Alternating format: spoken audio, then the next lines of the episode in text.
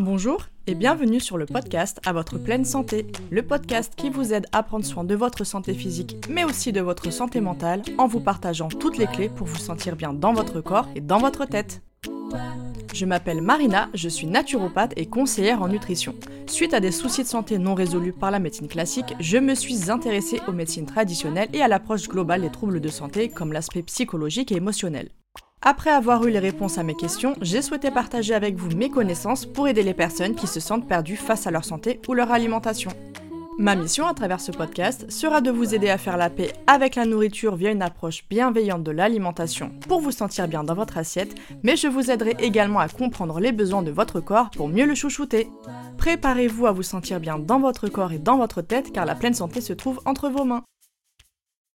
On se retrouve aujourd'hui avec notre dernier épisode consacré aux produits laitiers. Ce fut une saga assez longue mais qui nécessitait quand même beaucoup d'informations et de précisions et j'espère que ce genre de contenu vous a plu. En tout cas, moi j'ai pris beaucoup de plaisir à vous faire toutes ces recherches, à mettre à jour euh, toutes mes connaissances et à vous partager tout ça le plus facilement possible, le plus accessible possible en tout cas. J'ai vraiment essayé de faire de mon mieux. Comme promis, dans cet épisode, on va parler, on va faire un gros focus sur les caséines présentes dans le lait et plus précisément sur la différence qu'il y a entre la caséine A1 ou la caséine bêta A1 et la caséine bêta A2. Mais avant ça, je voulais vous faire un petit point de rappel parce que très souvent, quand on parle de soucis de digestion des produits laitiers ou d'intolérance à ces derniers, le premier point qui est mis en avant est souvent le lactose. Donc oui, en effet, il y a certaines personnes qui ont une déficience enzymatique qui va les empêcher de digérer le lactose correctement et c'est ce qu'on appelle l'intolérance au lactose. Donc le lactose, c'est le sucre qui est issu du lait et normalement, il est digéré par l'organisme grâce à la lactase qui est une enzyme qui permet de le dégrader. Le problème, c'est que dans certains cas, il peut y avoir des carences en lactase qui vont être importantes, ce qui va impliquer des désordres digestifs suite à l'ingestion de lactose. Donc ça peut être des ballonnements, des douleurs digestives, euh, des diarrhées, des vomissements, etc. Et cette enzyme, elle est naturellement plus présente chez le nourrisson parce qu'elle lui permet de digérer le lait maternel correctement. Et puis, eh bien, la production de lactase par l'organisme humain va diminuer au fur et à mesure qu'il prend de l'âge. C'est pourquoi le corps peut donc tolérer une certaine quantité de lactose, qui va d'ailleurs euh, différer d'une personne à une autre. Là, il n'y a vraiment pas de règle pour ça. Mais en cas d'excès, eh bien, des symptômes comme ceux que je viens de vous évoquer pourront alors être ressentis. C'est important aussi de savoir que les fromages à pâte dure sont beaucoup mieux tolérés parce que leur taux de lactose est nettement plus faible que dans les fromages frais, euh, les crèmes, le lait, etc. Mais il y a aussi un autre phénomène qui joue sur la capacité de digérer le lactose ou de tout simplement digérer les produits laitiers et c'est justement ce qui va nous intéresser aujourd'hui.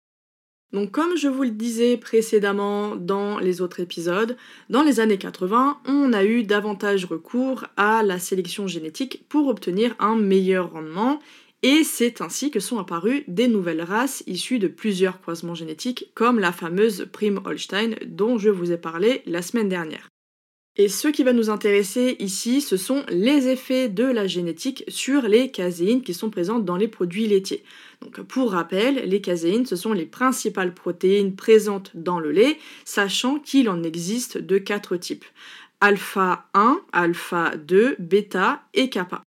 effectivement, les mutations génétiques des vaches laitières qui ont eu lieu au cours des derniers siècles va permettre une présence dominante de la variante bêta A1 dans le lait au détriment de la caséine bêta A2. Ainsi, on retrouve la variante A1 en grande quantité dans le lait des races bovines croisées comme celles qui sont prédominantes en Europe du Nord, donc la Frisone, Holstein, Ayrshire et la British Shorthorn. Je sais pas si je prononce bien tous ces noms, mais bon, voilà, de toute façon, euh, c'est celles qui sont les plus courantes. Et aussi celles qui vont prédominer aux États-Unis d'Amérique, en Australie ou encore en Nouvelle-Zélande. Tandis que la variante A2 de cette bêta-caséine va être majoritaire dans le lait de vache des îles de la Manche, Guernesey et Jersey, mais aussi la Suisse brune, la Suisse italienne, les races du sud de la France, charolaise et limousin, la vache africaine et la vache asiatique. On retrouve également cette prédominance de la caséine bêta A2 dans le lait maternel, le lait de chèvre, le lait de brebis, le lait de chamelle, de jument, d'ânesse et enfin le lait de bufflonne. Bon, alors je pense que vous vous posez la question, qu'est-ce qui va changer entre ces deux variantes? Eh bien, la différence entre le variant A1 et A2 se fait au niveau de la 67e position d'acide aminé, parce que la caséine, c'est une protéine, comme je l'ai expliqué, donc elle est constituée d'un ensemble d'acides aminés. Donc pour pouvoir visualiser un peu plus facilement cela, je vous invite à imaginer un collier de perles. Et eh bien voilà, euh, vos perles à chaque fois, ce sont les acides aminés et le collier dans son entièreté, c'est donc la protéine. Donc quand on en revient à cette fameuse caséine bêta A1 et A2, eh bien on va retrouver l'histidine, donc c'est un acide aminé, dans le variant A1 à la 67e position, tandis qu'on aura la proline, qui est un autre acide aminé, dans la même position, toujours la 67e position, cette fois dans le variant A2. Et c'est là que tout va se jouer. Donc je sais que ça peut paraître un peu technique comme ça, mais imaginez encore une fois votre collier avec plein de perles, et en fait euh, il y a une position précise, donc c'est la 67e perle, qui sera différente dans le variant A1 et dans le variant A2. Et pourquoi cette seule petite différence va au final changer beaucoup, c'est qu'en fait, la bêta-caséine A1, contrairement à la variante A2, va permettre ce qu'on appelle la libération d'un peptide bioactif opiacé, qui s'appelle donc la bêta-casomorphine 7, pendant la digestion, parce que l'histidine, donc notre acide aminé, notre perle, a une faible liaison avec ce peptide opiacé, ce qui va faciliter sa libération dans l'intestin, alors que la proline, toujours notre autre acide aminé qui est lui présent dans la variante A2, a une forte liaison avec la BCM7, ce qui la rend difficile à libérer.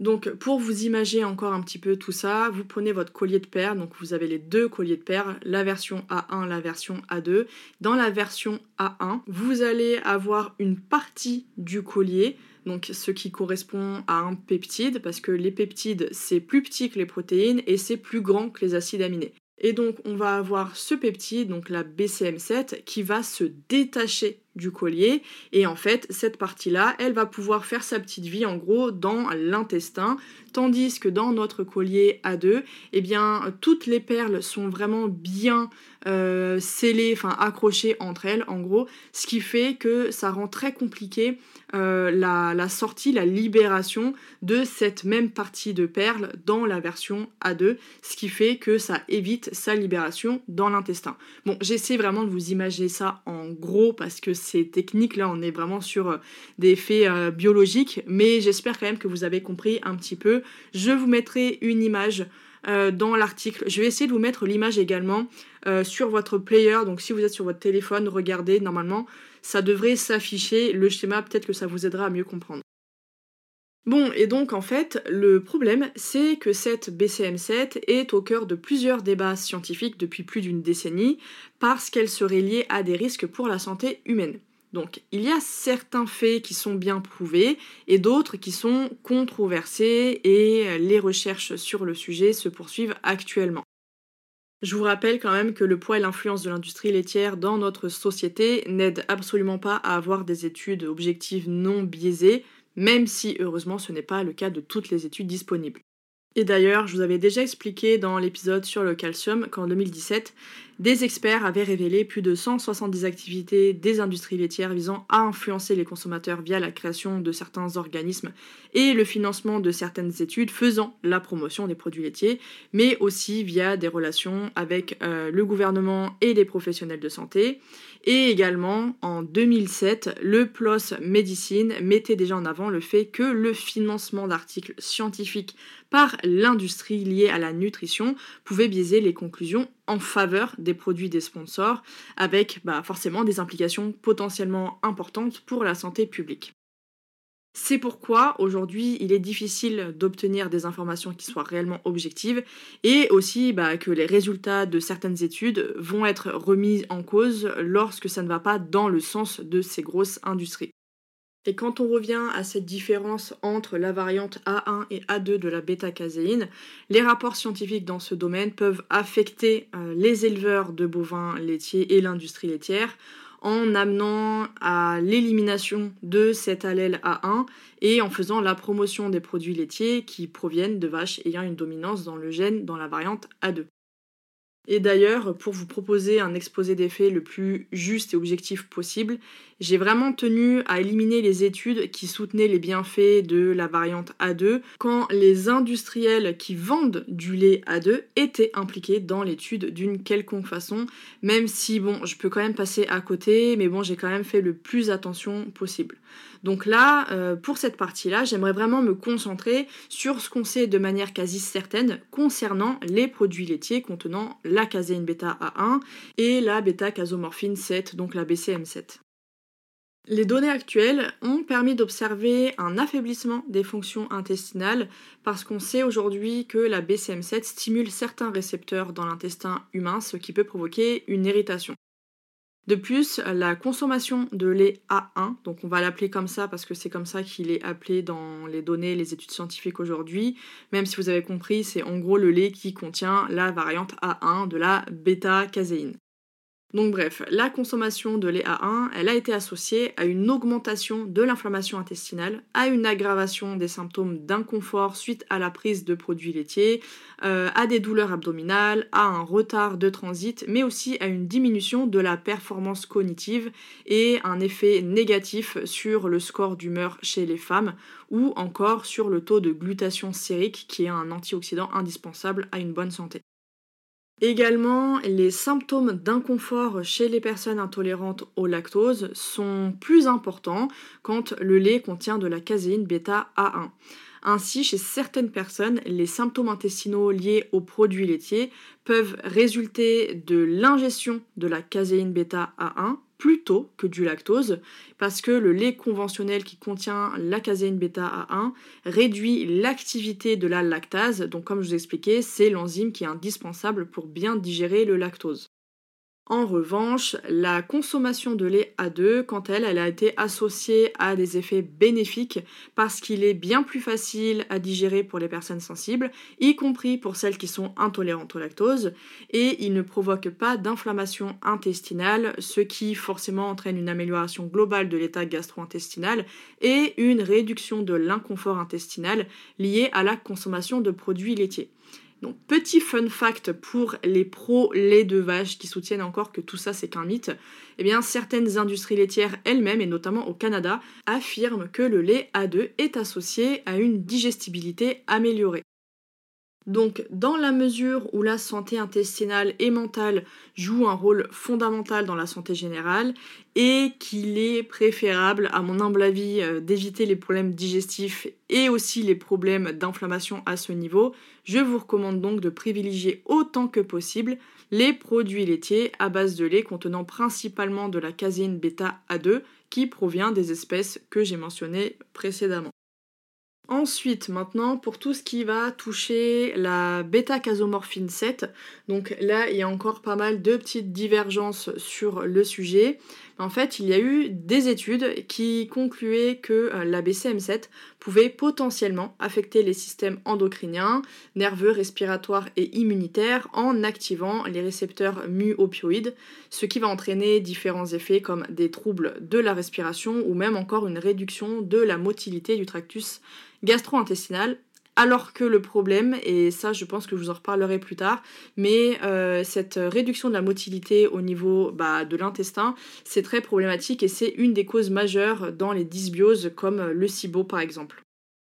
Et cette BCM7, c'est lorsqu'elle va être absorbée par le tractus gastro-intestinal qu'elle poserait réellement un problème, et notamment chez les nouveau-nés et les jeunes enfants, dans la mesure où leur paroi intestinale est plus perméable que les adultes, mais aussi en cas d'hyperperméabilité intestinale, qui est un phénomène de plus en plus répandu au cours de ces dernières années.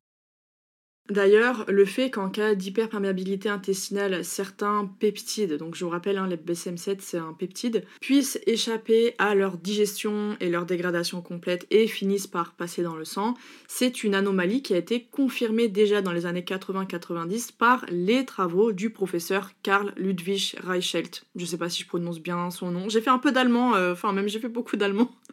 Mais j'espère que j'ai gardé un petit peu. Bref, euh, et on sait d'ailleurs euh, aujourd'hui que les perturbations de la barrière intestinale et un régime moderne à haute teneur en sucre pourraient favoriser l'entrée dans le sang des peptides opioïdes dérivés de la nourriture, donc la BCM7 étant un peptide opioïde qui provient effectivement de la nourriture. Cela expliquerait l'absence de BCM7 dans le sang et les urines à la suite de la consommation de caséine chez les personnes adultes en bonne santé, mais avec une barrière intestinale optimale. Donc ça, c'est important à retenir le fait que les peptides opioïdes alimentaires visiblement auraient un impact négatif sur la santé uniquement en cas de porosité, en cas de problème au niveau de la barrière intestinale. Et effectivement, c'est une grosse problématique aujourd'hui. En revanche, euh, lorsque cette barrière, cette paroi intestinale est optimale, ça empêche le passage dans le sang et donc euh, la BCM7 ou les différents peptides opioïdes alimentaires ne peuvent pas venir altérer les diverses fonctions de l'organisme. Ensuite, on a certains chercheurs qui avaient également soulevé le fait que la BCM7 pouvait favoriser la production de mucus et agir sur les voies respiratoires lorsqu'elle passait dans la circulation sanguine, donc toujours avec ce passage qui doit être euh, présent pour pouvoir effectuer ces diverses, euh, ces diverses actions. Et en effet, après, on a eu une étude de 2014 qui voulait vérifier cette information et ces résultats ont suggéré pour la première fois que dans l'épithélium respiratoire humain in vitro, la BCM7 provoque une augmentation considérable de l'expression et de la sécrétion de mucine et qu'il était effectivement nécessaire d'approfondir ces résultats avec des études plus puissantes et des modèles in vivo pour une validation plus approfondie de ces résultats. Et c'est sans doute euh, ce qui expliquerait pourquoi beaucoup de personnes ont constaté que leurs symptômes, dont l'asthme, s'étaient améliorés en éliminant les produits laitiers de leur alimentation. Mais si vous avez bien suivi jusqu'ici, vous comprendrez qu'en fait, ce n'était pas les produits laitiers le souci, mais les produits laitiers que moi j'appellerais plutôt modernes avec les races hybrides qui provoqueraient ce phénomène parce qu'au final, eh bien, euh, on n'a pas de BCM7, en tout cas c'est extrêmement difficile d'avoir une libération de la BCM7 avec la caséine bêta A2. Donc au final, ces personnes auraient aussi pu potentiellement ressentir également une amélioration en éliminant uniquement les produits laitiers contenant majoritairement la bêta-caséine A1 et en la remplaçant par des produits laitiers contenant majoritairement la bêta-caséine A2. Et voilà, nous sommes arrivés à la fin de cet épisode. Désormais, vous savez ce qui est quasi certain comme la meilleure digestibilité des produits à base de lait contenant la caséine bêta A2 et ce qui demande plus de recherche pour appuyer les résultats. Dans tous les cas, rien ne vous empêche de faire le test par vous-même en observant comment vous vous sentez sur le plan digestif, mental, respiratoire ou même au niveau de la peau lorsque vous limitez les produits laitiers à base de lait de vache conventionnel pendant plusieurs jours ou plusieurs semaines et que vous les remplacez par des produits à base de lait qui contient la caséine A2 ou alors par des alternatives végétales avec peu d'additifs si possible. Pour votre quotidien, privilégiez donc les produits laitiers à base de lait de chèvre, à base de lait de brebis, de lait de bufflonne, euh, de lait de chamel aussi, ça dépend où est-ce que vous habitez, et également les races euh, pures, on va dire, de vaches comme la jersiaise, donc les vaches de Guernesey, etc., suisse brune italienne, toutes celles que j'ai dit euh, au début. C'est vrai que c'est un peu plus dur d'en trouver dans les supermarchés ou dans les magasins bio, mais voilà, vous savez que c'est aussi possible si jamais vraiment vous n'aimez aucun autre euh, lait, ça peut être une bonne solution. Et sans partenariat ni rien du tout, mais les produits laitiers à base de vaches jersiaises se trouvent facilement en magasin bio avec notamment la marque Gabori qui propose euh, quand même je trouve beaucoup beaucoup de choix donc ça peut être également une très bonne alternative pour vous. Et enfin, s'il y a des professionnels de santé ou de nutrition qui vous disent que tout ça, ce ne sont que des théories, euh, malgré que cela fasse partie de nombreuses recherches depuis plus de 20 ans maintenant, et qu'ils avancent également que, bah, en fait, ça sert à rien de privilégier la caséine bêta A2, dites-vous bien que euh, vous ne perdrez absolument rien à essayer par vous-même parce qu'au final, ce qui compte, ce n'est pas de savoir si toutes ces études ont raison ou non, mais que vous vous sentiez bien, et pour ça, bah, personne à part vous ne pourra le savoir, donc faites vos propres expériences et soyez à l'écoute de votre corps. Aussi, je voulais terminer avec une petite précision. Quand je vous dis de privilégier au maximum les produits contenant majoritairement la caséine bêta A2, euh, ce n'est pas pour vous dire de supprimer et de diaboliser tous ceux qui contiennent du lait de vache conventionnel. Évidemment, ce n'est pas le but, mais c'est plutôt de vous donner l'information pour que vous puissiez vous sentir mieux, parce que en effet, des personnes euh, voudront ou chercheront à éliminer complètement tous les produits laitiers pour des raisons de santé, quand bien même si elles avaient d'autres euh, bah, options finalement, elles se sentiraient beaucoup mieux alors qu'elles s'empêchent justement d'avoir ces alternatives lorsqu'elles n'ont pas cette information. Donc c'est un point qui me semble important à préciser et de plus, euh, rien ne vous empêche de temps en temps de consommer des produits laitiers euh, conventionnels pour vous faire plaisir, hein, que ce soit voilà au restaurant où vous êtes au bord de la mer, vous avez envie d'une glace et tout, ça ne doit pas vous arrêter d'autant plus que encore une fois, j'insisterai sur la cause des causes et là comme on l'a vu, si votre barrière intestinale est optimale, eh bien ce n'est absolument pas une consommation euh, modérée et occasionnelle de produits laitiers conventionnels qui vous causera des problèmes, bien entendu que non, parce que comme toujours, ce qui va compter, c'est l'ensemble, c'est ce que vous faites la plupart du temps au quotidien. Donc si vous prenez soin de votre santé intestinale et digestive, que euh, vous consommez majoritairement les produits laitiers contenant la bêta-caséine A2, et donc ainsi avec une meilleure digestibilité, on évite toutes les inflammations chroniques dues aux produits laitiers conventionnels, et eh bien dans ce cas, effectivement, vous pourrez très bien occasionnellement consommer des produits laitiers conventionnels et le reste du temps, bah, continuer comme ça sans avoir à vous préoccuper si oui ou non ça va être problématique pour votre santé. Et après, évidemment, si vous êtes en état euh, de pathologie très aiguë ou vraiment vous êtes en phase de crise au niveau digestif, alors effectivement, dans ce cas,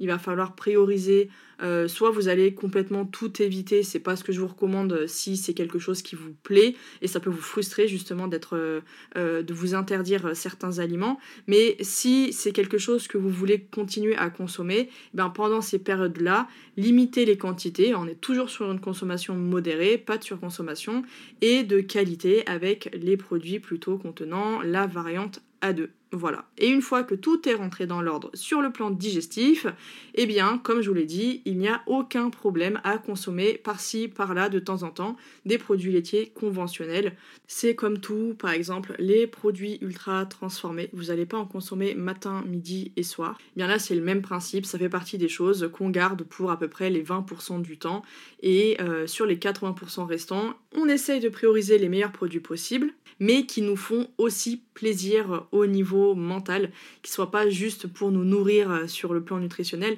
mais bel et bien aussi pour nous satisfaire au niveau gustatif. Donc euh, voilà, c'était un dernier point que je tenais à faire pour éviter euh, d'inciter les personnes à avoir des comportements orthorexiques et à catégoriser ou à diaboliser tout produit laitier conventionnel qui pourrait contenir la fameuse bêta-caséine A1. Voilà, je pense que j'ai assez discuté pour aujourd'hui. Euh, je vous souhaite une très belle journée, une très belle soirée, et puis on se retrouve la semaine prochaine avec une interview. Et d'ailleurs, dans les prochaines semaines, il y aura pas mal d'interviews parce qu'il y avait plusieurs sujets que je voulais aborder. Euh, dont certains, au final, jamais je me serais dit que je ferais un podcast dessus, et pourtant je trouvais ça super intéressant. Donc voilà, n'hésitez pas à me dire si cet épisode vous a plu, si cette saga sur les produits laitiers vous a été utile, si ça vous a aidé à avoir une vision plus juste, plus équilibrée concernant euh, le lait et les produits laitiers. Et quant à moi, je vous souhaite une agréable journée ou une très belle soirée, ça dépend l'heure à laquelle vous m'écoutez actuellement. Et prenez bien soin de vous, c'est vraiment le plus important.